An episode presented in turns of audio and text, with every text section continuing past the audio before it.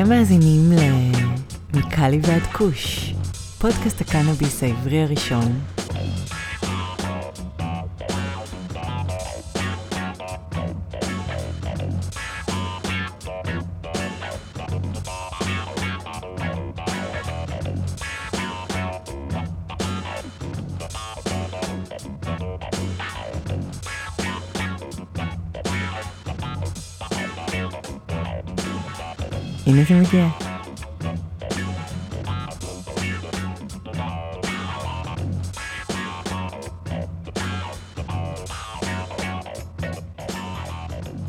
אהלן אהלן, מה קורה ארי?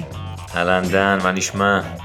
הכל טוב, שבוע גדוש באירועים חיוביים ושליליים, אם זה פה בקליפורניה או אצלכם בישראל. אז השבוע יש לנו את ג'קי ספונסלר, ג'קי ישראלית אמריקאית שעשתה עלייה מקליפורניה לפני מספר שנים, וכיום עובדת על מספר פרויקטים, אם זה בישראל ואם זה אה, פרויקטים שקשורים לצפון אמריקה ואפילו למדינות אחרות בעולם, מרוקו לדוגמה. אה, שיחה מאוד מעניינת, לא רגילה, שווה להאזין. בואו נצלול לפרק ונקשקש אחרי. יאללה, let's go. אז זוהי ג'קי ספונסלר. ג'קי ספונסלר, good morning, uh, good evening, how are you doing? Baruch Hashem, praise God. How are you guys? We are pretty good. Before we begin, give us a sense of geography. Where are you in the world right now? I'm currently in Old City Sfat, Israel, the beautiful holy city of air in the north. Nice. So I'm based in Los Angeles, California, and Ari, my co-host, is based in Metula, Israel, right, Ari? That's correct. About uh, Wow, very thir- close. 35, yeah, 35 minutes away from you, 40 minutes maybe at most. Jackie, let's start with an easy one. Tell us about your journey a little bit and the reasons that led you into the cannabis space. Yeah, well, I mean, there's a lot of different factors which influenced me going to the cannabis space. I would say primarily I I consider myself first and foremost a patient and activist. And that is because I have epilepsy and I've used cannabis to essentially live pharmaceutical pill free from in treating my illness um, for the past 13, 14 years. And I also, my biological father, he is, uh, and like I I say biological because I was adopted. However, he and my grandfather were both cannabis growers. He went to prison when I was six months old, and then I was adopted by my stepfather. So it is kind of interesting because I became very passionate about the plant because of my medical things. And then I had kind of like a family link in it, but I, I guess you can definitely argue that I couldn't have been raised further from the cannabis industry. I feel like my adoption was to protect me from being like my father and grandfather. So, uh, but Hashem made me sick and gave me the answer. So, continue the legacy. Wow, amazing story. Can you share some of your past projects in the cannabis industry so far? Yeah, I've done quite a, yeah, I guess a bit internationally. I kind of went crazy with it, but um, some of the ones that stick out, I'm very passionate and proud of like very into pheno hunting. So I have a genetic line which I kind of have been sourcing genetics throughout the world from landrace strains to a lot of different things, kind of keeping a vault of seeds and breeding them. And I have a genetic line that kind of works with different seed companies and stuff and within the international cannabis space in breeding and distributing genetics. I've have done a I've had a lot of different businesses or companies in different countries, done a lot of different activism within it. I think that despite all like the entrepreneurial stuff and whatnot, I still find myself the most proud of like my more charity projects I do within the cannabis space, which has been um, donating a lot of different medications and consulting and stuff with thousands of patients throughout the world that are sick like myself.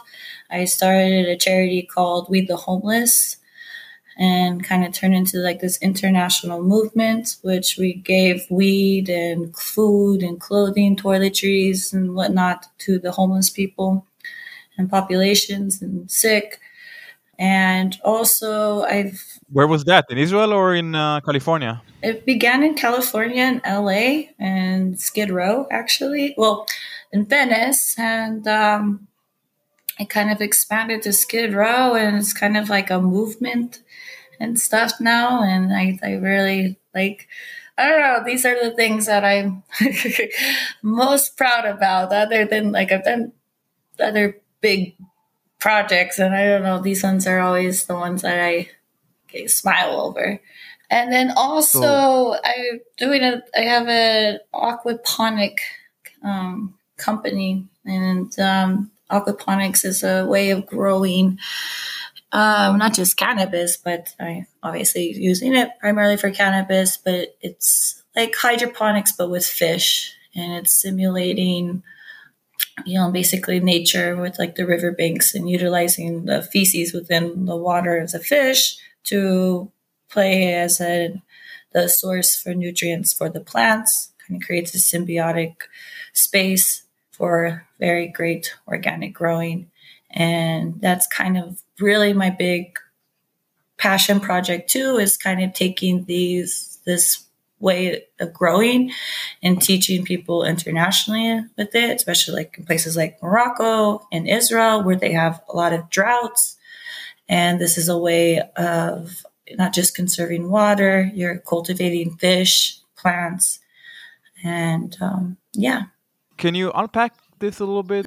Water conservation is a very relevant point when you're uh, introducing this method to places which have high chances of drought, which coming from California, we have that issue. Israel is very similar to California, as is Morocco. So, but I mean, this method can be anywhere. And I personally do find uh, the it's a good selling point when you're like doing government projects and you need to get like permissions and whatnot to be like, hey, this helps conserve water. You're in a drought, and usually get licenses signed. But I personally, as a cannabis consumer and patient, I find that I prefer growing with fish versus hydroponics. Like you know, I've grown all over the world. Originally coming from Southern California, we have indoor operations up north where my grandfather was in Humboldt, and I've had farms and stuff up there in Oregon and whatnot as well. It's usually greenhouse or um, outdoor operations. So hydroponics is typically what indoor operations in the southern south of California use. And one of the issues, and I see it really bad in the cannabis market here in Israel, is you know people are just pumping nutrients, a lot of harsh nutrients into the plants, and they're not properly flushing it. And you see a lot of issues within the plants you can like I, I can look at a flower for example a bud and i can tell if this has been flushed or it has like it's packed with a bunch of really kind of toxic chemicals and nutrients in there. And um, a lot of growers kind of do that to make big buds, and it's not really that healthy. And you can still achieve the same yield and actually better quality and completely organic by getting those nutrients that you give to the plants through in the water through fish, just poop. And um, essentially, it's not essentially like a new technology because it's really taking the elements of nature, like, you know, we, the plants along the forest bed in the forest and the riverbeds, excuse me, their roots are deep and they get the water from the riverbanks, right? And a lot of the nutrients from that water come from the fish that are within that stream or lake or whatever it is. And this is just kind of taking that and simulating it indoors. And you're like, for example, say a plant needs magnesium or calcium. Typically, you would give boost this with chemicals into the water when you're doing hydroponics, right? And instead, you're you can't do that because you'll kill the fish, and you're just so by doing that, you manipulate the fish's diet, or you can add trace elements into the water and it will feed the plants. And it's very organic, very great smoke, very clean smoke. And um, So, in a sense, correct me if I'm wrong, it sounds like uh, almost like living soil methodology, just uh, they're using water instead of soil, right? Right. And like I as a soil I, i'm also a big fan of living soil and like i'm doing outdoor greenhouse operations and the different things that, that is kind of my preferred method. So i feel like comparing the two is not really doing justice for each other. However yes essentially like on the point that you made it is they're both the ideal way of obtaining very organic growing methods, but just in completely different settings. Where usually how the plants in a hydroponic setup are given the nutrients is every day the water is tested to see which needs what and what not. And you put the chemicals within that reservoir tank and the system is fed to all the plants. Now, with aquaponic setup, it's almost exactly like an hydroponic setup, but in that reservoir tank, instead of just water with chemicals, you have fish living in there and their feces is inside of the water is what provides the nutrients for the plants. So the plants are grown, yeah, but what are the plants grown in? What media are they grown in? There, it, it really depends. It's just like with uh, when you're doing um, hydroponics, you know, and everyone does the same. I prefer, for example, to use coco um, mesh pots and perlite, and I make my own like kind of mixture and stuff for the the media, and the roots are submerged, usually deep root culture everybody kind of has their own thing. I've seen people even use rock wool in aquaponics, which I am a big advocate against because it's not good for the plants. And rock wool just really sucks. And I care about my terpenes. So, um, but yeah, you can, any media that you use in hydroponics, you can use in aquaponics. It's just that's the grower's preference, I think.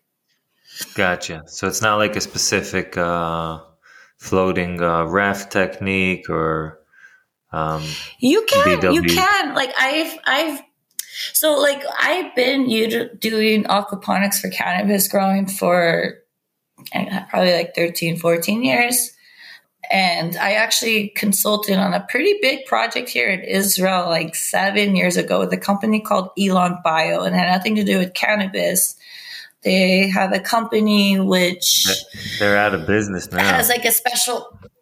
Yeah, they got in trouble for um, smuggling genetics from California. but many, many moons ago, I don't know, maybe if you're familiar with them, they had a koi farm, which was a huge aquaponic setup. Uh, basically, I was the one that helped convert this project to being it was like Elon Bio partnered with a koi, an already existing koi farm to kind of set up an aquaponic setup for mass orchards and stuff like that for their projects in agriculture.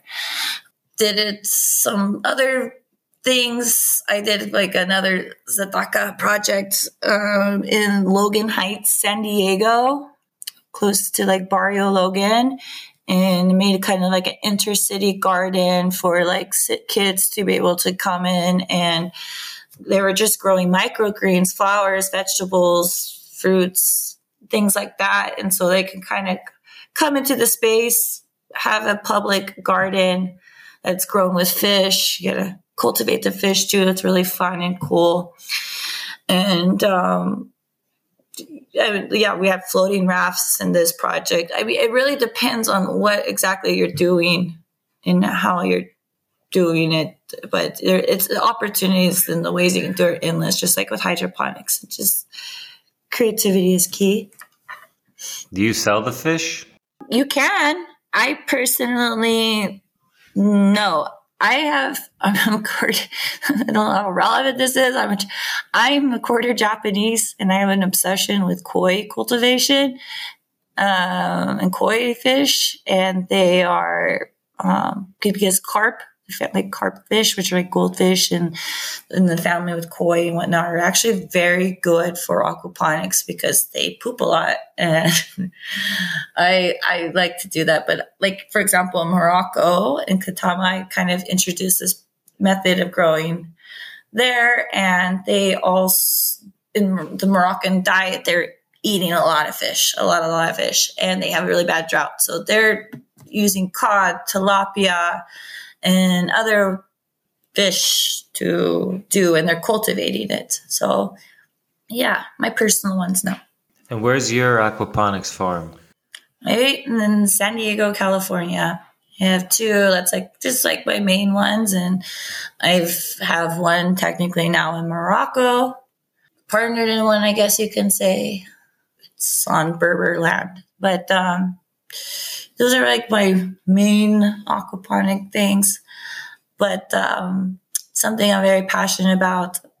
Kind of also looking to do like another community project here in Sfat for the community that I did in Logan Heights. That really has nothing to do with cannabis, but just teaching them how to cultivate um, organic produce in an alternative way.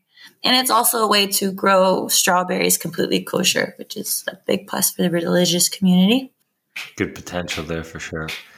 So, what else are you working on currently in the cannabis space, and what makes it exciting? Well, cannabis is always exciting. That's why it's hard to call it even work.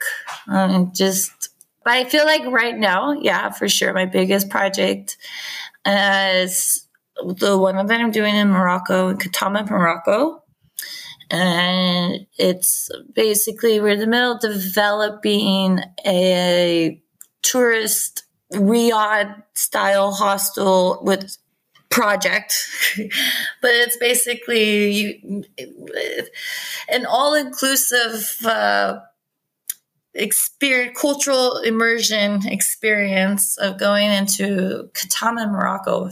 First, I want to ask you guys if you're familiar with Ketama, Morocco. No, not really. No. Okay, so like, kind of in the hash world, Ketama Gold is considered like one of the best types of hashish in the world. Um, Ketama Morocco is actually the largest cultivator of cannabis and distributor of hashish in the world. It's a place in the north of Morocco. I mean, I, I know for a fact that Morocco is the biggest hashish exporter in the world. And also cannabis cultivator. And cultivator, too. Mm-hmm. So Ketama is the capital of the place and region in which this production takes place. In Ketama, it is a region that's in the north that is basically ran by um, a Berber tribe. They've been, it's actually now originally three families that went there a little over 200 years ago before the royal family was even in power the current royal family and they were growing cannabis. Basically sufis from iran came to the region and brought them a bunch of seeds and asked them to please grow cannabis for them. And they would come and they would do their you know, mystical Sufi prayers and stuff like that. And Ketama, the Berbers of Ketama were the ones who were cultivating for the Sufis. And over the years, they started making different types of extractions and around the 80s, 70s, and 80s, European tourists came in and showed them, like, hey, can you please make this into like pressed hashish like this? And they developed different methods to like what you like kind of have you seen the drumming method that they do to extract? Sure. Um, okay, so this method comes from Ketama as well. And um, basically, in the last, I believe it was two years ago, Morocco legalized medical cannabis, cannabis for industrial purposes and cosmetic purposes. And as of the last couple months, it's finally like the implementation of the laws is through the pipeline.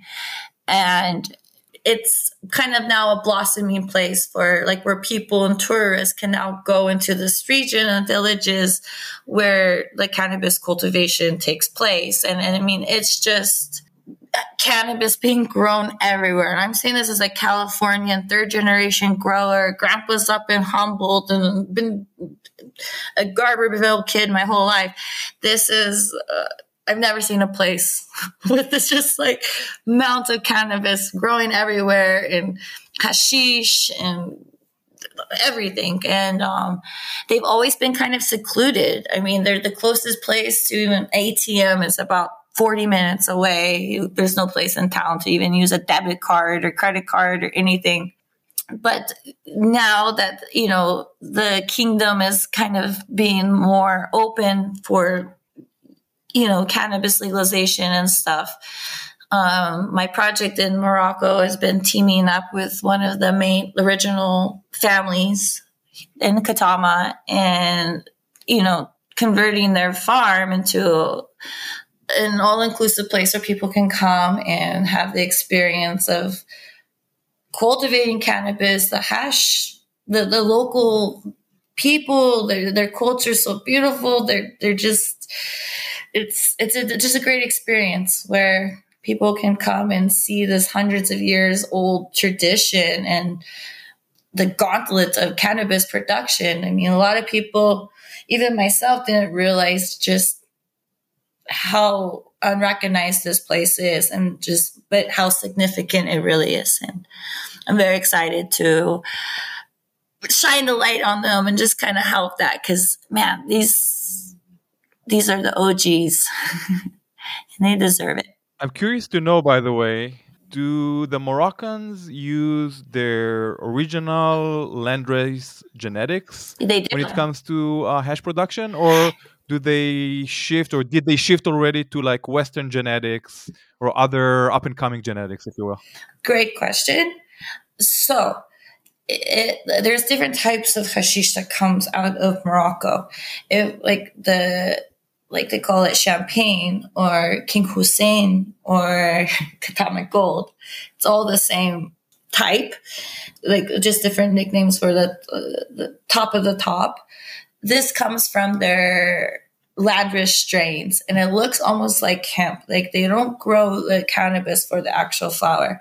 Then you can find other types of hashish, which is like mid grade and it's usually called critical this is like I don't know, just call it critical kush. It's it's cute because many many years ago, pe- people brought genetics from Amsterdam. It's just European genetics, and meaning it's not their landrace strains. But the original strain that they did was called critical kush, and so for the last like twenty years, they keep calling it critical kush Hush.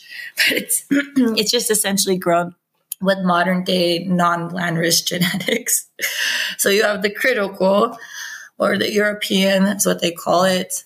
And um, yeah, and that's another thing I'm like doing there is kind of doing pheno hunting, mixing the sacred pure. They have absolutely, they have 100% pure sativa and 100% pure indica landrace strains. And mixing oh, wow. these with modern genetics is wow, great. and and and back to hash production, uh, you probably know that here in California, you know, bubble hash and water hash and live rosin are making big big splashes right now, and they're very trendy. Do do we see the same trends in uh, Europe or in Morocco, or they just want to stick with their old, you know, old-fashioned traditional hash, which is awesome and tasty and flavorful, yet is very different and less potent compared to you know the modern hash and live rosin. Why, why, why? I am trying. Okay, let me let me answer this one at a time, and I'll answer this in the most kosher way I can answer the whole question. First and sure. foremost, the trends in Europe. I know like what I've seen in throughout Europe is in the trends are just like cannabis quality is getting a little bit better. More and more people are starting to smoke cannabis and flower, where before it was always hashish. Uh, like no it's still very behind in regards to like different types of extracts and dabs and stuff like this i feel like israel market is more accustomed to these type of extractions that you see in like california and america than europe is really? that's kind of yeah like you could go on telegram and see that's the surprising. channels right it I is. mean, you would you, you would agree that Spain is an exception, right? Because I do know that most of the great hash that's in Spain comes from Morocco, but uh, yeah, sorry. No, but there are many. I mean, right. listen, I'm I'm sure that many of the hash products coming from Morocco, this is more like the traditional hash. But again, when it comes to dabbing and uh, high potency hash and water hash and live rosin, I know that there are hundreds of producers in Spain. And you're going to like Madrid and Barcelona, like I've sure. been spinning actually like when I'm in Morocco and stuff. I do I like probably I'm really bad at like like I'm just too busy, but I've been spending a lot of time between Spain and Portugal while I'm doing my Moroccan projects and stuff. And I am dealing with um, the different types of bureaucracy between the places and the markets and whatnot. There are markets in Spain where you can find where like the clubs and stuff. Like first off, not all over Spain. It's like legal and and in some places it's very illegal and whatnot. And it's more of a tourist type thing that you see in like their modern like they kind of take in the reign for coffee shops in Europe Amsterdam's like this is it never really progressed and they're trying to stop it anyway. So it's not really the cannabis tourist spot. Spain in the last five years, I feel like, has taken that crown. And so these producers are basically catering to that tourist and different things, right? But when you're like going throughout Spain, and like I, I'm thinking about like the local market and other stuff, like I give Spain, as far as Europe goes, and like just your local growers or just stuff that you can find outside of like the commercial areas. I've I give it as like the top place in Europe that I've seen like consistent, solid like home grows or people just on their personals and places where it's like not so legal. The locals are like into cannabis, different types of like growing quality cannabis, and that's unique for Europe, I feel like, because a lot of Europe is still very much on like they like hashish, yep. even Portugal. But like in those pockets outside with locals, no, it's not like everybody wants to dab or is into like the extractions outside of hashish or just regular flower. That's what I mean. It's not like popping, popping outside of like commercial things. Whereas like in California, it doesn't matter where like if this county or city even has dispensaries you're going to have local consumers sure. consuming dabs and rosin and whatnot. Um, it doesn't it's not impar- tentative on the tourist market. So jackie i'm curious to know how has your experience working with cannabis in different countries influenced your perspective on the plant and its potential benefits the thing that sticks out to me the most, and one thing I always get a chuckle out of, is that like it doesn't matter what part of the world I am in, or whatever, or what country, I mean, a country, what language the people speak, or like we can even communicate to one another. Like all stoners have the same vibe. It's a universal vibe and understanding and mannerisms and and it's always I've always found it very inspiring to see through all different types of like cultural acceptance or even legal acceptance and laws and whatever it is how there is a universal need and drive and medical benefits that the plant brings to people. And um, the different lengths in which people, especially in the more criminalized areas, go to to keep that the fire burning, pun intended, and you know really stand for what's right. And like patience and other things and just I I feel like going all over the world because I come from California and like it's basically a part of our culture and in some ways.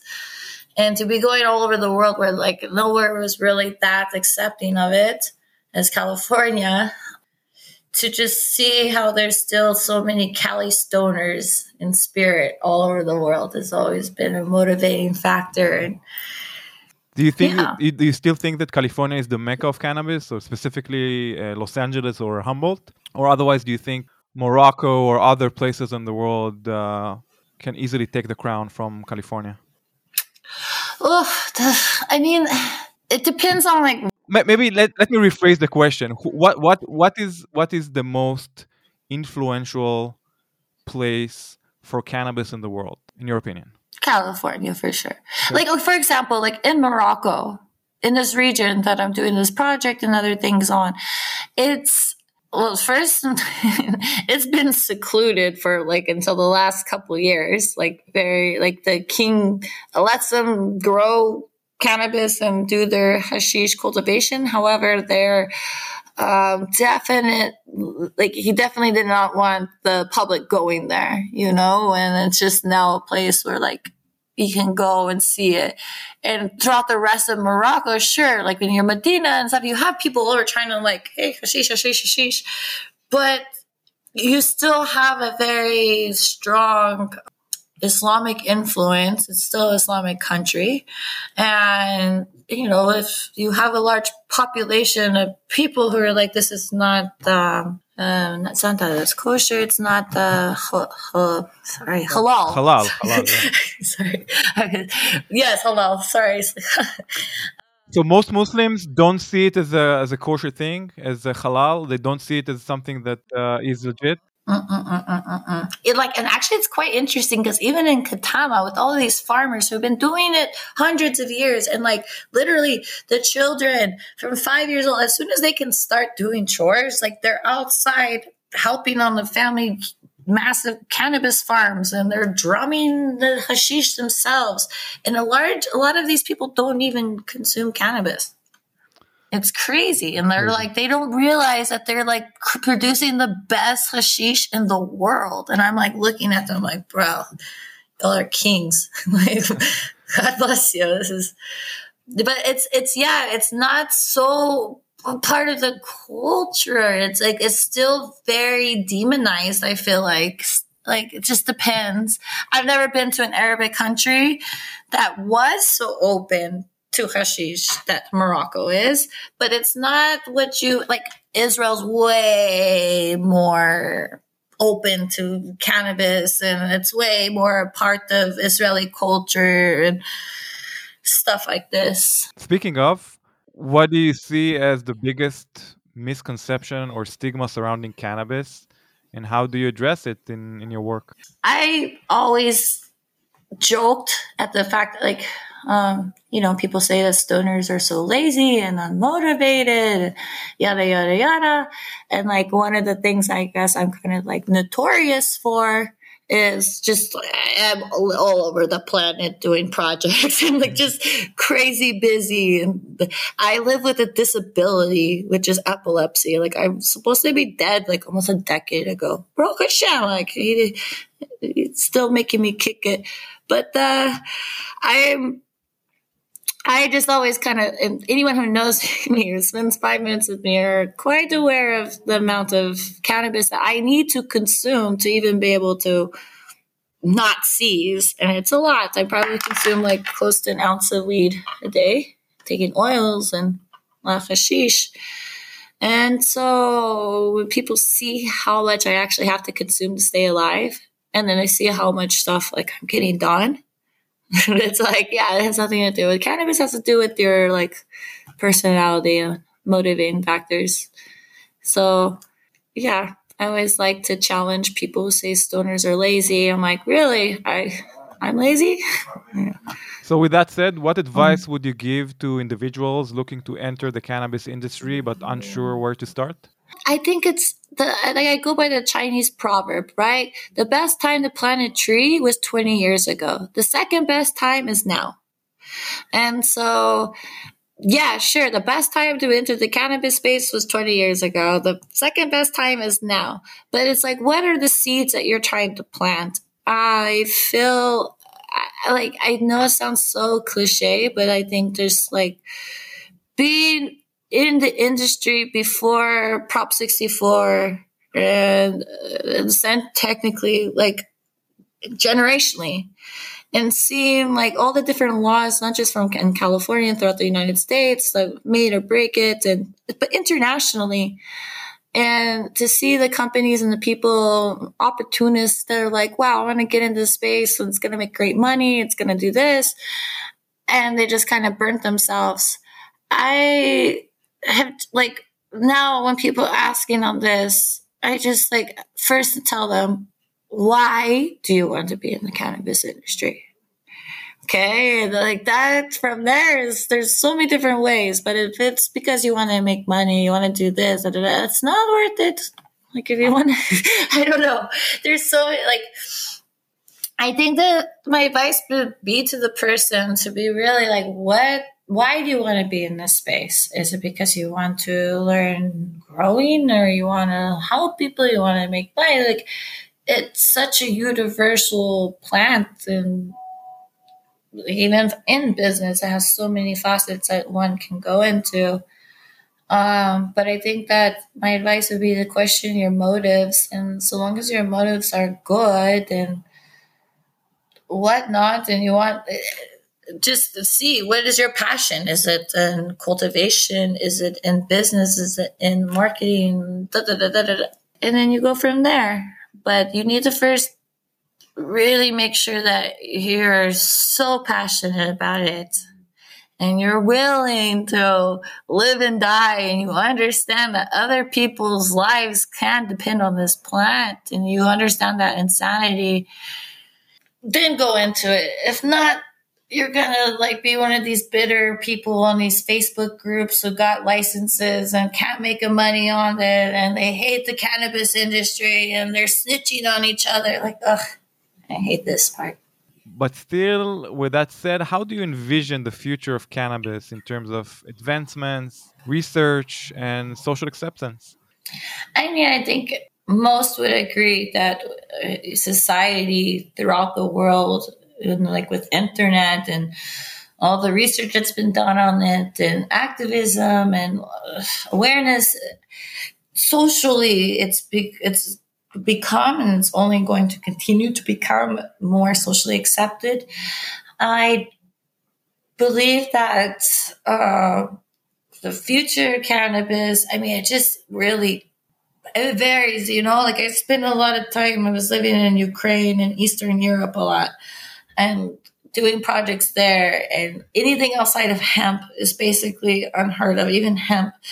And it's so criminalized. Like in belarus if you have a gram on you it's 15 years. And there's parts of the world where it's still so frowned upon even in europe. And then you have places in the world that are you could go to the pharmacy here in israel and get it in california and america like and so I'm not sure that in the near future, cannabis as a whole will be universally at the same space. But I do believe that the places and countries and communities which are leading the way for not just social acceptance, but innovation, research, like California, Israel, will be the ones to continue to carry that torch and kind of set the standard for everyone else.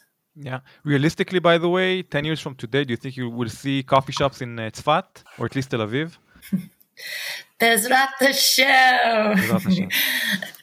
Let's all hope. Realistically, okay. Yeah. I mean, Let's be realistic. Yeah, I mean, I think 10 years yeah, in Tel Aviv, I mean, yes. Tzfat, I'm not so sure yet.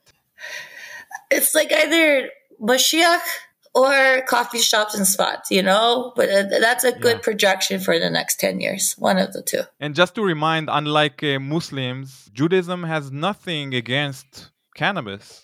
Uh, in the contrary, right? Yeah, and it's it's interesting too because I also see this like because like in America, a lot of the opposing forces with within the cannabis space uh, legally uh, like you see a lot in the bible belt in america like like they're like no marijuana legalization right? And this is like being pushed off christian beliefs even. And it's like even if you look at that like jesus was a jew of course, and talking about love and peace, of course he was smoking weed. it's like, where did they say that? So, I mean, like, I think it's kind of similar, like in with Muslims. Like, I don't know if Muhammad ever said not to smoke, or I really don't know because I know that Sufis, which are like the very mystical Muslims, they they like to smoke yeah. hashish. Like that's a known thing in Iran, and like so. I don't. And these are very religious Muslims, so I'm not sure if they're. I, am not an expert in Islam. Yeah. So nor. We, it's, but we'll ask our next uh, Muslim uh, guest about it. Oh, that works great. Yeah. I, but I, yeah, I always find it funny. Like, and people always ask, they're like, wow, when they find about Israel's research and they're like, wow, like the Holy Land allows marijuana. I'm like, whoa, it's the holy plant. What do you mean? So, Jackie, let's talk about you a little bit, if you don't mind. How do you smoke your weed, and what's your favorite cultivar or strain? I mean, currently, I'm a bong person, and currently, I've been like just like when I'm in Israel, I'm just smoking the, the little aloe vera bongs, you know. aloe vera bongs? No, okay. Don't Can kill me. Enlighten plastic bongs. Oh, the plastic bongs. Okay. No, you know, like the yeah, yeah, the, the, the like the best, strongest bottles, like the aloe vera ones. The Pituzia um, ones. I have fast bongs too. Again, this is like it's it's you can go all over and travel and then go like get a juice and make yourself a bong real quick. Not just any bong, Yo, the Israeli okay, Pituzia bong. okay, you laugh at me, but also okay, like uh like I said, almost almost silver is like my neighbor. We're friends from many many years ago. Like uh, last time I saw him before in Sfat was in California. He was went to my place in Mexico. But he and I we go like sometimes I go sit with him. Homeboy's on house arrest. You gotta keep the homies company. and we go smoke. And it's funny because he's also this way. So we're like we both have like glass bongs and this. And we have all the mechanisms you can do. But yeah, Smoke on Israeli bong, OG. Interesting. And then also, I, like out in California, I like to smoke blunts, but they don't have swishers everywhere here and stuff like that. So I make you, sessa. You, you, said you consumed about uh, 28 grams a day. Am I roughly? On average, an ounce a day. So I want to well, know. Well, that's why it's so funny when when people say stoners are lazy, and it's like I'm known to have too much energy. How much do you? if anyone so sits in for five minutes, they're like, "Wow." How do you consume an ounce a day, if I may ask? Hakol is mine. It's with me. Yeah, all day. And so really, I, I, I, yeah. And is it? I think Jackie can outsmoke anybody. I'm curious. Is it straight for medical reasons, or also you just enjoy getting high and basically enjoy both benefits, the recreational and medical? Both. Okay. I'm not gonna lie, it was definitely both. Like I, but I, I have a very aggressive form of epilepsy. I have very bad grand mal seizures, and like if I, if I don't, if I can't smoke that much flower, it's like I must take in a lot of um, cannabis oil which is even stronger. I must take a like a lot of different extract and and if I don't, and I don't have a certain amount of THC like constantly in my system, I definitely risk like going to an epileptic fit seizure. But like my epilepsy, like I'm supposed to be taking 14 different medications a day. Like at Shit. one point, I was taking 40 to 50 pills a day. Okay. Because you take each medication multiple times, multiple times a day. And so for me, it's like I can smoke and consume all that. And I'm still, because my body requires to be so sedated, my central nervous system, so I don't go into seizures, that it, it just doesn't affect me. like I don't know, a lot of cannabis and coffee, and like it keeps the girl going. I call it kosher crack. Hey, you don't you don't feel probably the high or the stoned or anything, right? It's it's uh, it's just to keep the, the cannabinoids it's interesting. in the system. I do though. I you know everybody says that, but okay, I totally get it. Like if I can't smoke that much, or like I the first hit of the day, or in the middle of the night, like even when I wake up in the middle of the night, I have to go and consume, like because I can have seizures in my sleep. Like, like can you even take a tolerance break, or your medical condition doesn't allow you to take this type of break? It does not allow me, and but however, for the first time in like uh, like I think it was like 16 years. I went an entire week without smoking weed. Okay. And that was not, that was like a year and a half ago in Moldova. And when, like, yeah, when I smoked for the first time, like I couldn't even finish the bowl, and I was stoned like I was in high school. like it was crazy. I was like, wow! It took me like two hours to be able to just take like finish the bowl. Yep. I usually can finish in one hit, so like that was really crazy. But like I don't, it's not like I don't feel like I I think maybe because my body needs it. So even though my tolerance is very high, every time I go to consume, I feel it become more high. Like, and I think maybe that's just my body's reaction to feeling medicated. Like, okay, you're good. And so people are like, I don't feel high. And we're like, I do. But then I've also had like a, an intentional tolerance break. And I felt, I'm like, oh, this is what people are talking about. But like, something we didn't mention you didn't say anything about the favorite cultivar is is there any strain that that makes you feel better in terms of your epilepsy, or otherwise uh, make you makes you happy or giggly? It's it's like it's. I always say like as an artist, I can't say what my favorite color is. It's the rainbow. As a ice cream enthusiast, I can't tell you my favorite flavor of ice cream. I like them all, most of them. And as a stoner and cultivator myself, I I can't choose a particular like I yeah, mm-mm. I like sativa. I like indica. I like hybrid. I like uh, the fruities. I like the OGs. I like the gas. I like I like it all. Understood. But still, when it comes to like... your medical condition, is there one strain that is giving you a better feeling or better relief from epilepsy compared to other type of strains or family of strains? Yes. Yeah, yeah, for sure there are. And okay, so CBD can help any person because we all have an endocannabinoid receptor system. However, we need it's called the entourage effect, right? And so for to in order to have cannabis at medicinal levels, you need to be able to like have the entourage effects, which means the THC and the CBD work together to help the other one be its full benefit. Don't you need or want to use like higher potency CBD strains. I'm not saying to eliminate THC, not at all, but something that has over 10% of CBD. So yeah, so like back to your like, what are the perfect strains? Um, I was going to say that one of them. I mean, I, I can't say it's like the perfect strain, but I think it's a great uh, mix. And it was actually a strain that was made for me. It's called Jackie Sponseller Kush, but it's basically has um, a Moroccan Landrace, Charlotte's Web, um, Swiss Kush, and um, Jack Herer all oh, bred wow. together. Yeah, so it's a nice, CBD nice, uh, mixed with a modern genetic one. Yes, and it it does have a higher has usually comes out with like almost ten percent CBD.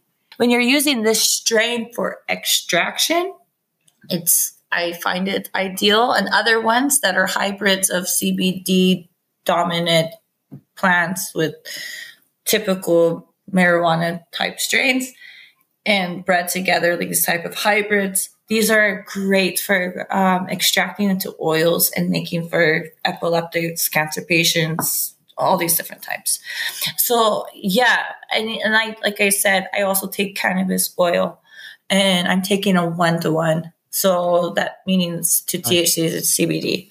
What other categories excites you the most in our space? I think edibles I, I'm very interested in just because I'm observant and I'm also in the like observant community.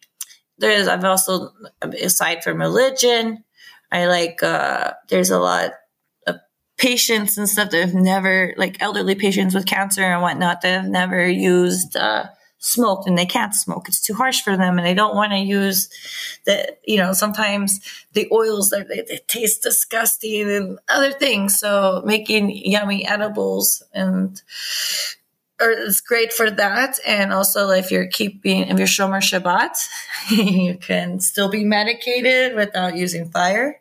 And so I'm passionate about that. I like cooking. I had a restaurant before in Mexico, so I get to take that love of cooking, um, kosher kitchen, and providing it to tasty medicine. What was your biggest and most magnificent failure, and what did you learn from it? Mm, I mean, wow, I've had so many failures. I, I don't know where to begin.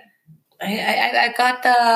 Um, uh, wow like what do you define as a failure? Because i could i what a lot of people call question. failures i call lessons so. great question i don't know. You you you tell me. What what do you define as a failure? You know some folks in the in the show told us that you know there is not no such a thing as failure because we learn from every experience that we have whether it's a negative experience or a positive experience. So it could be a challenge. Uh, like, like it's um one part I do agree that like I I don't consider many things failures as very lessons, but I'd say the hardest lesson and something that I will hold as a failure. It was very hard for me personally, professionally, and stuff was but then it ended up being a very big motivating factor for me to continue what I'm doing is um my I've used cannabis, um, had had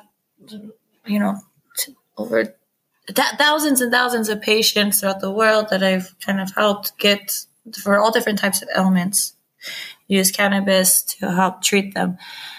A lot of times with addicts, and um, my younger brother Justin, he was addicted to opiates very bad, and I've helped a lot of addicts be able to get clean from from opiates with cannabis and oils and a lot of different things. And I tried, you know, really hard to get my little brother clean. And when I was on a business trip in Canada four years ago, he was like only 20 at the time. He was six months shy of his 21st birthday and he we're from San Diego, California, which borders Mexico, and this was kind of like the beginning of all the fentanyl that was being dumped into America. And my little brother picked up a Percocet and a vape pen. He didn't even ask me, his sister, who has all these operations, all these things, because he was being too shy. And it was because he didn't want to use harder stuff. And unfortunately, inside of the pill and inside of the vape was laced with fentanyl, and my brother died. And I always kind of thought about how if I was home during this time, like I would have just given him whatever he needed, and how like the laws within California also like people, he was six months shy of his 21st birthday in which he would be, would have been able to just go into a dispensary and you know buy a bunch of edibles and good weed and extraction, whatever, just to like not use the Percocet, uh, whatever. And he didn't have that access. And um, my biggest failure was, the, yeah, definitely like how I was had success helping hundreds of addicts become clean, and I was unsuccessful in my my own little brother but I know how much it did help him with it, with his other harsher addiction. And uh, I feel as though his death served as a lesson to keep the message going until just because maybe I figured it out for myself and others and I'm sababa with my success and I that it's not it's a responsibility bigger than me. And even when I think I've made it in cannabis or I have it figured out for myself and my health, it can strike even my own brother, my family. And it's, I can't stop. I'm sorry for your loss. Thank you. It's been four years ago and he's a big motivating factor to, that I keep going. On a very different note, I want to talk about music. We always mention music and cannabis and the fact that this combo is pretty magical, to us at least. So, with that said, what bands or musicians did influence your life and who you are today? I, wow, I you know I play four instruments: piano, guitar, bass, and drums. It just lessons my entire childhood and stuff. I love music. Um, and I, my playlist is like every single genre of music throughout the world. And I sound like I have 20 personalities if you listen to my playlist on Spotify. So it's really hard to pinpoint it down.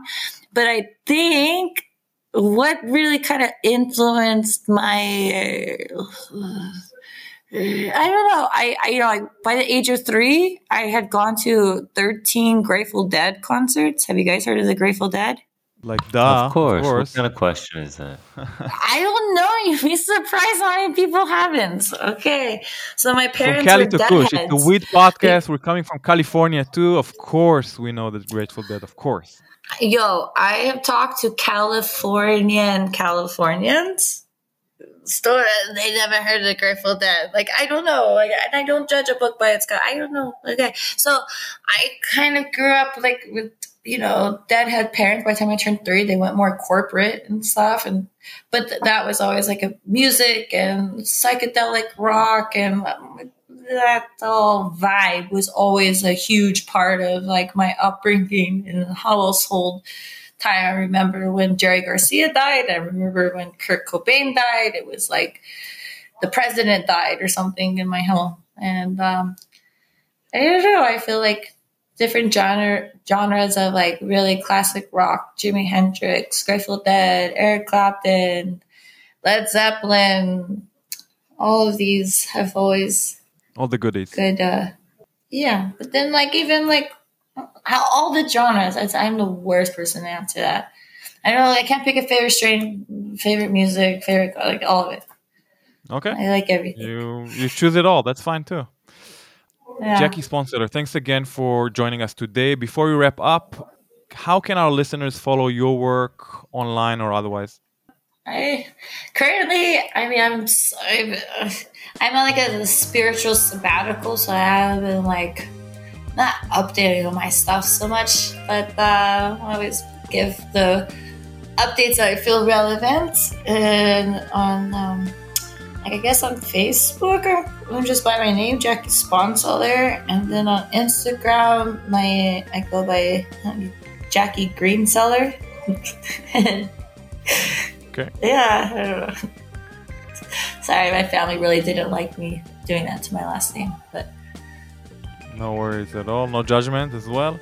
Uh, well, Jackie, thanks again for being here today. It was great having you. I wish you a lot of luck with uh, your cannabis business, with your personal life, with your epilepsy. I hope you get better and better uh, with the help of cannabis and other psychedelics. And um, again, I hope to reconnect sometime in, in the future. Yes, thank you. Amen, amen. And it was great blessings, and I really appreciate you guys having me and what you're doing to kind of continue um, bringing awareness and through from Cali to Israel, from Cali to Kush also. But, you know, and um, yeah, chatzlacha, and continue doing it. It was great Thank to speak you. with you guys. תודה, תודה. אוקיי, זה היה רעיון די ארוך עם ג'קי ספונסלר, מדאם קנאביס אם תרצה. מה ממש, דעתך? ממש. אני זוכר אה, לפני, אני לא זוכר, לא זוכר בדיוק מתי, אני, אני זוכר את הסרטון שראיתי, אני לא זוכר בדיוק מתי ראיתי אותו, אם אני אכנס פה ליוטיוב אני בטוח שאני אוכל אה, למצוא אותו, אבל עשו איזה, היה בזמנו אה, מיני סדרות כאלה של אה, דוקותיים, דברים כאלה, ועשו את זה על, על ג'קי ספונסלר, שבזמנו הגיע לערבה לגדל קנאביס, לעזור לחברת טבע אדיר בזמנו, אז אני מדבר איתך כבר כמה שנים טובות אחורה, אולי 2015, 16, 17 באזור הזה. וכן, כאילו היא הביאה את החזון הקליפורני וכל הדבר הזה לדרום שם, לחוות טבע אדיר. אז כבר השם אז היה מאוד מאוד מוכר לי וצלצל לי וזה באמת uh, כיף לשמוע את כל ההתגלגלות והסיפור שלה מאז ועד היום. זוכר שראיתי את הסרטון הזה ויש שם אה, איזה משפט מאוד מצחיק שהיא אומרת, אה, היא אמרה, אה, מתחילים לגדל קנאביס פה בישראל, I'm gonna do my uh, due diligence. ואלמד אותם איך לגדל קנאביס, אז אני מאוד אהבתי את המשפט הזה, זה היה משפט גאוני. וכן, מאז אני לא עקבתי אחריה כל כך, אבל אתה יודע, מהשיחה שלנו היא ממש חובקת עולם בעשייה שלה בתחום. בהחלט. ולהזכיר שיש עוד אה, ישראלים אמריקאים או אמריקאים ישראלים שעשו את, אה, את הכיוון הזה או את הכיוון ההפוך. כן אה, זה תעשיות שמזינות אחת את השנייה אחת הסיבות אגב שאנחנו עושים את הפודקאסט הזה יהודים אמריקאים שעושים את העלייה ומסייעים לתעשיית הקנאביס הישראלית וגם מומחים כאלו ואחרים מישראל שעושים את הדרך ההפוכה ומגיעים לעבוד בתעשיית הקנאביס האמריקאית. שלא לדבר עליך ארי, גם אתה בעצמך אזרח אמריקאי שעשית את הדרך הזאת. לא שמישהו שאל אותך אבל בכל זאת עשית דרך מארצות הברית לישראל. כן ככה יצא ומישראל לארצות הברית גם כן. אבל זה, זה רק בגלל ההורים אתה יודע אבל הדרך אה, חזרה לארצות הברית הייתה בגללי. אני לא הולך לשאול שאלה רטורית אבל בכל זאת תענה לי על התשובה כמה אתה חושב שיש השפעה אה, של התעשייה האמריקאית על התעשייה הישראלית? אם זה מבחינת אה, תרבות הקנאביס אם זה המוצרים שמוצאים פה בשוק האמריקאי מול השוק הישראלי. כמובן שאתם מוגבלים רגולטורית ולא כל מה שמותר פה בקליפורניה או צפון אמריקה מותר בישראל אבל בכל זאת אתה, אתה רואה איזושהי השפעה ברור. אה, אמריקאית על השוק בישראל? אה, שמע עצם זה שקוקיז שזה מותג רקריאיישנל לחלוטין נמצאים פה בישראל אה, לדעתי מעיד אה, על הכל לא? אני חושב שיש פה בישראל. אה, תשמע זה מעיד קודם כל על, על, על השאיפות של קוקיז להתרחב ולהיות חברה בינלאומית כולל בשוק הישראלי ששוב אני לא יודע למה הם ספציפית סימנו את השוק הזה כשוק חשוב. יכול להיות שהם יודעים משהו ש, שאני לא יודע. או אבל ש... כן או... קוקי זה רק דוגמה אחת אבל אתה לא רואה את מדמן אתה לא רואה הרבה מאוד אה, מותגים או חברות שאתה כן רואה בשוק האמריקאי. כן, אני חושב שבמקרה הספציפי של קוקיז, אני לא יודע כמה זה היה באינטרס של קוקיז אה, להתרחב כמו שזה היה באינטרס של אינטרקיור אה, להביא את קוקיז, אתה מבין? אה, אני חושב... מה שנקרא to piggyback על השם המוכר של קוקיז ובעצם ליצור מותג על. אה, שהם ייצגו פה בישראל. בדיוק. או שם בישראל. אני חושב שבישראל יש אה, משהו שאני מכנה אותו recreationalization of the medical uh, cannabis uh, world. ובישראל רואים את זה ממש, יש... Uh, מטופלי פנאי. כן, מטופלים שאתה יודע, הם, הם מטופלים אבל uh, הם בשאיפה להגיע לגנטיקות האמריקאיות, שאתה, אתה יודע, כל ההייפ סטריינס בארצות הברית, שעם הזמן מוצאים את, את דרכם ל, לישראל. והשוק הרפואי כשאני התחלתי בתחום אז דיברו המון המון המון על הרצף הטיפולי, דיברו המון על, אה, על זן ספציפי ואם אתה זוכר גם ניר אה, בריאיון עם ניר יופטר הוא אמר שהיה זן אחד שמאוד עזר לאנשים ופתאום הם לא יכלו להשיג אותו ולצערנו אה, מישהי גם מתה בעקבות אני לא יודע, אתה יודע, זה 100% בעקבות זה, אבל ברגע שהיא לא הצליחה להשיג את הזן הספציפי, המצב שלה הלך והידרדר, ובאמת אה, אה, היא נפטרה. אבל אה, הרבה מהאנשים שדיברתי איתם בחוות, אז הם כל הזמן אמרו כמה זה חשוב לשמור על רצף טיפולי ו- ולהישאר עם אותה גנטיקה וכל זה, ופה אנחנו רואים היום שרוב הגנטיקות שהיו אז, הם כבר או נעלמו מהתפריטים בבתי מרקחת או הצטמצמו משמעותית ובמקומם נכנסו כל מיני זנים חדשים שהם אה, זני הייפ בארצות הברית, אתה יודע, יש לך Miracle Alien Cookies, Blue Dream, יש לך uh, את כל ה-OG's, יש לך דברים שבעבר, אתה יודע, התעשייה הישראלית מאוד התגאתה בשמות uh, הישראלים שנתנו לזה, אבל uh, עכשיו הם גם סוג של מחפשים uh, לתת את השמות הבינלאומיים של הדברים. אז כן, אני חושב, אני חושב ש, שמושפע המון. אה, באופן כללי, אני חושב שהתרבות אה, קנאביס בכל העולם, בין אם זה רפואי או פנאי, מושפע המון מארצות הברית, שזה השוק הכי גדול בעולם. בהחלט, ואני דווקא רוצה לקפוץ לנושא שונה, אבל מאוד קשור, בכל זאת ב- ביחסים בין הברית לישראל, שאגב, לא נמצאים במצב אידיאלי, עם, uh, בלי להיכנס לפוליטיקה ולמהפכה המשפטית. עדיין היחסים המסחריים אה, תמיד פרחו בין המדינות והשבוע קראתי רק אה, שלשום שחברת סייקי נרכשה על ידי חברת פיליפ מוריס. לא יאמן. בסכום צנוע של 650 מיליון דולר. לא יאמן. אז השם סייקי עלה פה בכמה פרקים ממש בתזכורות כאלו ואחרות. אני חייב להגיד שאני מופתע ולא מופתע מהמהלך באותה מידה. מצד אחד אני חושב שתקן אותי אם אני טועה מראש פיליפ מוריס היו מושקעים בסייקי, פיליפ מוריס וטבע. הם היו המשקיעים הראשונים. הראשונים של סייקי. Mm-hmm. מצד שני, היה משהו שמאוד חרה לי, ולא כל כך הסתדר לי בהיגיון, שחברת טבק, מה שנקרא ביג טבקו, משקיעה בחברה שמייצרת סך הכל, איך שלא תסתכל על זה בצורה כזו או אחרת, מכשור רפואי. נכון, זה וייפורייזר של אה, תפרחת קנאביס. אבל אה, בראש ובראשונה המכשיר מוגדר לשימוש רפואי של קנאביס רפואי ועד היום הוא, הוא נוסה שוב תקן אותי אם אני טועה אני לא יודע אם אני אומר פה פרטים מדויקים אבל הוא נוסה בעיקר בשוק הישראלי בבתי חולים מסוימים ובשוק האוסטר, האוסטרלי באותו אופן באופן רפואי קליני. מה דעתך על הסיפור הזה? אה, והאם אה, אתה חושב שזה באמת יתקיים עם כל הקונטינג'נסיז שיש אה, בדרך? או שפיליפ מוריס יודעים משהו שאנחנו לא יודעים מבחינת מה הולך לקרות ב-FDA ובממשל האמריקאי, שאני מניח שיש להם קשרים מאוד מאוד הדוקים איתם. בכל זאת הם מוכרים מוצרים מסרטנים עם אישור של ה-FDA שזה משהו לא ברור. כן, איזה כיף אה? הזוי לגמרי איך ה-FDA הזה עובד, זה pay to play לגמרי. אבל אה, כן, קנאביס מסוכן לציבור אה, אויב מספר 1 סקייג'ואל 1 טבק קדימה חבר'ה בואו נמכור פה עוד סיגריות אם אפשר ואם לא סיגריות אז לפחות איזה אה, מעדה שיעדה לנו את הטבק במקום שנשרוף אותו. כן נכון אני... פיליפ מוריס משקיעים הרבה מאוד בשוק המאדים כן מעידים כן, או כן. הוויפורייזרים.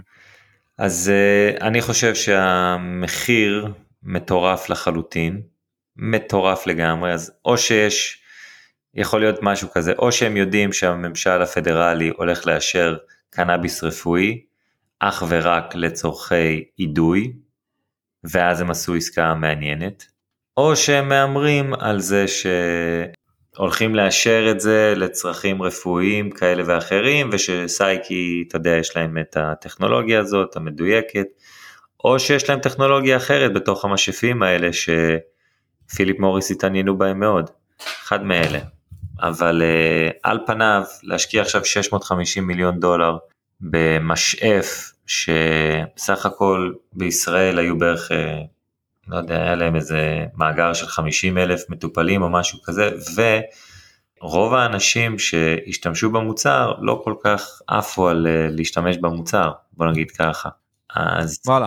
כן. אז מה שאתה אומר פה מעניין, אה, אבל מה שאתה אמרת לפני זה הוא די מרשים, זאת אומרת אם יש להם מאגר של 50 אלף מטופלים רק מישראל, מתוך אני לא יודע 100 אה, אלף פלוס מטופלים, זה מספר די, די מרשים. מצד שני אתה אומר שאותם משתמשים דיווחו אה, שהשימוש לא היה טוב, אם זה מבחינת האפקטיביות שלו, מבחינת החוויה עצמה, לא היה מספיק טוב, אז דרשני מה שנקרא וצריך לעשות בדיקה אם באמת המכשיר הזה עובד כמו שצריך או כמו שהוא צריך לעבוד אני, או, אני חושב או ש... מקיים את ההבטחות שהוא מבטיח. אני חושב שהוא מקיים את ההבטחות שהוא נותן לך על המילי מיליגרם כן את, את מה שאתה רוצה אבל רוב האנשים שוב אה, גם היה לנו את הדיון הזה עם, ה, עם הגריינדר עם המשקל, רוב האנשים המילי מיליגרם הזה לא מעניין אותם. כן. אז זה, אתה יודע, it's an anomaly מה שנקרא, זה לא, לא ברור איך, אה, איך הם הצליחו ככה לגייס את הכסף הזה, למכור את החברה בעצם, אבל אה, שאפו אדיר לכל בן אדם שמצליח לעשות אקזיט כזה, זה, זה לא מובן מאליו, זה דרך ארוכה הם עשו, ובואו נראה מה מתפתח, אני, אתה יודע, אני, אה, עם איך שהשוק התקדם בשנים האחרונות, אני מאוד פסימיסט לגבי השקעות כאלה ענקיות בטכנולוגיות קנאביס, או טכנולוגיות לשימוש בקנאביס, בוא נגיד את זה ככה. אבל זה אני. אה, תשמע, אני לא, לא מסכים איתך, אני רק אומר, אני, אני חושב שיש, אה, יכולה להיות הצדקה לכל תג מחיר, גם של 650 מיליון דולר. קשה לי להצדיק כזה דבר כל עוד הם לא מכרו או לא הוכיחו ש... שהסכום הזה מוצדק. או במילים אחרות, זה לא שלסייקי היו מיליונים ועשרות מיליונים או מאות מיליונים של מכירות, לא היו להם את זה. כן היה להם גיבוי מאוד חזק של חברת פארמה חזקה אבל בירידה בשם טבע ועוד חברת טבק ענקית שגם בירידה כי כל הביג טבקו בירידה שנקראת פיליפ מוריס אז אני חושב שההתחלה שלהם מבחינת אה, החוסן הכלכלי זה מה שהביא אותם לאיפה שזה הביא אותם בלי לקחת מהם את כל הפטנטים והמצאות. 120 ו... פטנטים, שמע יש שם דברים ש... אתה יודע אם תנבור ותחפור בתוך הפטנטים אני מניח שתמצא שם משהו שיכול להיות מאוד מעניין ושיכול מאוד אה, יכולים אולי לקחת את זה מעולם הקנאביס לעולם הטבק ו- ואז זה יכול לעשות הבדל משמעותי כי עולם הווייפים באופן כללי הוא אדיר. אני יודע שיש, אתה יודע, יש אנשים שיושבים ב, ב, באוטובוסים, ברכבות ואפילו ב, בשיעורים ב, באוניברסיטאות ולוקחים אה, שחטה של, של המאדה הזה באמצע המרחב הציבורי הסגור הזה ואתה יודע, פשוט מעלים את העדים ו, וכלום כאילו, הכל בסדר. אז... אה, אז, אז שנייה נשים את הביקורת בצד של אה, האם המוצר עובד טוב יותר או פחות טוב. האם אבל השאלה היא שוב עקרונית אני חושב שפתחתי איתה האם אין פה בעיה אה, מצפונית אתית אז האם חברה שייצרה מוצר שהוא כל כך קטלני עם כל כך הרבה ביקורת ציבורית יש לה בוא נגיד זכות בכלל להיכנס לשוק שהוא רפואי ואמור להטיב עם, אה, עם הבריאות שלנו. האם זה לא סותר בעיניך? סותר אבל uh, money talks אין מה לעשות. בסופו של דבר זה עניין של כסף ואנשים ראו את ההזדמנות למכור את החברה, לעשות את האקזיט שלהם ואתה יודע אתה לא יכול להיכנס לאנשים לכיס ו, והרבה פעמים כשיש אה, מכירות אז אה, אתה יודע עקרונות אה, עפים מה, מה, משולחן הדיונים. כן אנחנו יכולים לדבר על שוק הטבק ושוק הפארמה מה, זה, זה שוק בסופו של דבר כסף מדבר כן ברור שוק פארמה זה שוק שדואג שתישאר חולה הוא לא רוצה שתבריא אם תבריא אין לו מודל עסקי. yeah. מאוד פשוט אבל בוא נחזור רגע לג'קי. זה נחזיר את, ה, את השיחה ל, ל, לגברת ספונסלר זה אין ספק שסייקי מעניין ויכול להיות האמת אם נקשר את זה לג'קי רגע בחורה שיש לה אפילפסיה ובעיניי הנתון המטורף ביותר שאולי יצא מהפה במהלך הרעיון הזה זה שהיא מעשנת אאונס ביום. אז יכול להיות שמשאף כן, כזה כן. שנותן לה את המינון המדויק יכול לפתור לה את הבעיה של כל הזמן את הצריכה הזאת של אאונס ביום כן 28 גרם של קנאביס ביום זה סכום זה מטורף זה מטורף לגמרי זה מטורף ובמיוחד עם המחירים של ישראל כן. כן למרות שהיא לא משלמת על הוויט שלה זה בסדר אני בטוח שיש לה מספיק מקורות בשביל להשיג את הוויט שלה בלי לשלם עליו אבל רק הזמן שלוקח להדות או לשרוף 28 גרם של קנאביס כל יום. ובנגים מה? תזכור זה, זה, זה, זה, בחורה של זה יותר מלחתוך אה, שלושה סלטים ביום נגיד ואתה חותך סלטים לכל הארוחות שלך כן זה כן. לוקח קצת יותר זמן מזה. כן כן יש פה עניין מעניין אז יכול להיות שלג'קי הסייקי יעבוד נפלא. אה, ויוכל אה, להפחית לה את השימוש הזה שהיא כל הזמן צריכה, אני מניח. לא, אבל סייקי, תקן אותי אם אני טועה, הוא בראש ובראשונה מיועד למייקרו ומיני דוזס, כן. לא לדוסים ענקיים. נכון, אבל תחשוב שאתה צריך את המינון המדויק הזה של הקנבינואידים, ויכול להיות שזה פותר את הבעיה, אני לא יודע, אני לא... תשמע, אני חושב שבכזה מינון אה, של 28 גרם ביום, רמת הטולרנס שלך כל כך גבוהה, כל כך בשמיים. כן, זה לא ש- בשביל להיות מסטול או משהו כזה, זה נטו בשביל לקבל אני את בטוח שהיא לא הקנבינואידים. מסטולית, אני בטוח שהיא, שהיא מגלגלת או מרעידה ראש, או מגלגלת ג'וינט קטן. זה לא ממסטל אותה כבר, בוא לא. נהיה כנים, גם אנחנו כ- כמשתמשים ותיקים, אנחנו לא מתמסטלים כמו שהתמסטלנו פעם, בעיקר אם הטולרנס שלנו כרגע נמצא ב... ב... אי שם אה, גבוה ושלי נמצא אי שם גבוה אני ההפסקה מתוכננת בקרוב מאוד. חייב, אני חייב את לא- ההפסקות אני האלה. לא, אני לא רואה את הסייקי כרגע פותר אה, את הבעיה הזאת לאנשים עם לא. טולרנס כל כך זה גבוה. הוא לא יפתור, הוא לא ייתן לך את הסאטלה, אבל הוא כן יביא לך את הריכוז קנבינואידים הזה שאתה מחפש וצריך.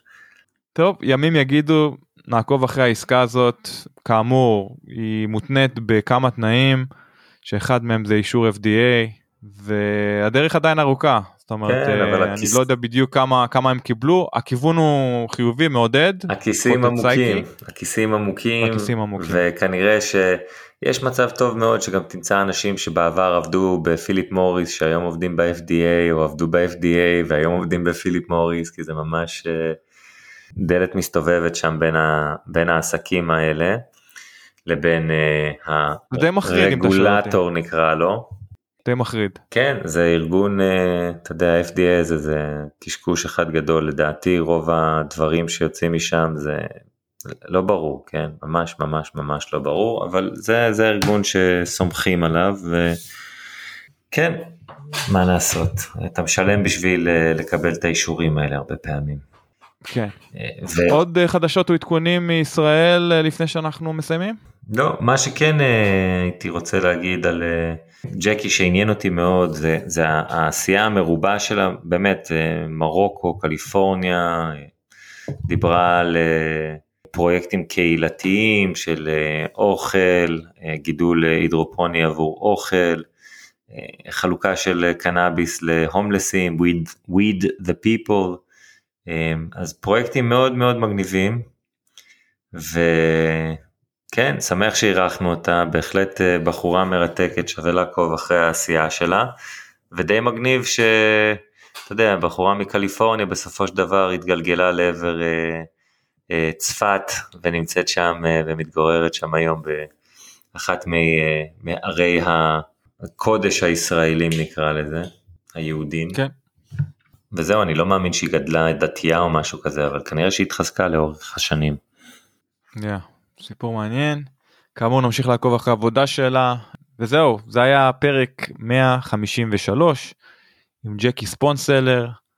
ארי זינגר אתה יוצא לחופשה קצרה לצום קצרצר של רק חמישה שישה ימים. נאחל לך בהצלחה בצום ושתחזור אלינו בדיוק כמו שאתה או קצת. שונה טיפלה. תודה, תודה רבה. כן, נחזור אה, חזקים מתמיד, אינשאללה. נשמח לקבל דיווח אחרי שאתה מסיים בשביל להבין למה לעזאזל עשית את זה לעצמך אבל כאמור על כל על כל זאת ועוד בהמשך שווה לחכות כן, לגמרי. ותהיו חזקים שם בישראל. יאללה, ביי ביי.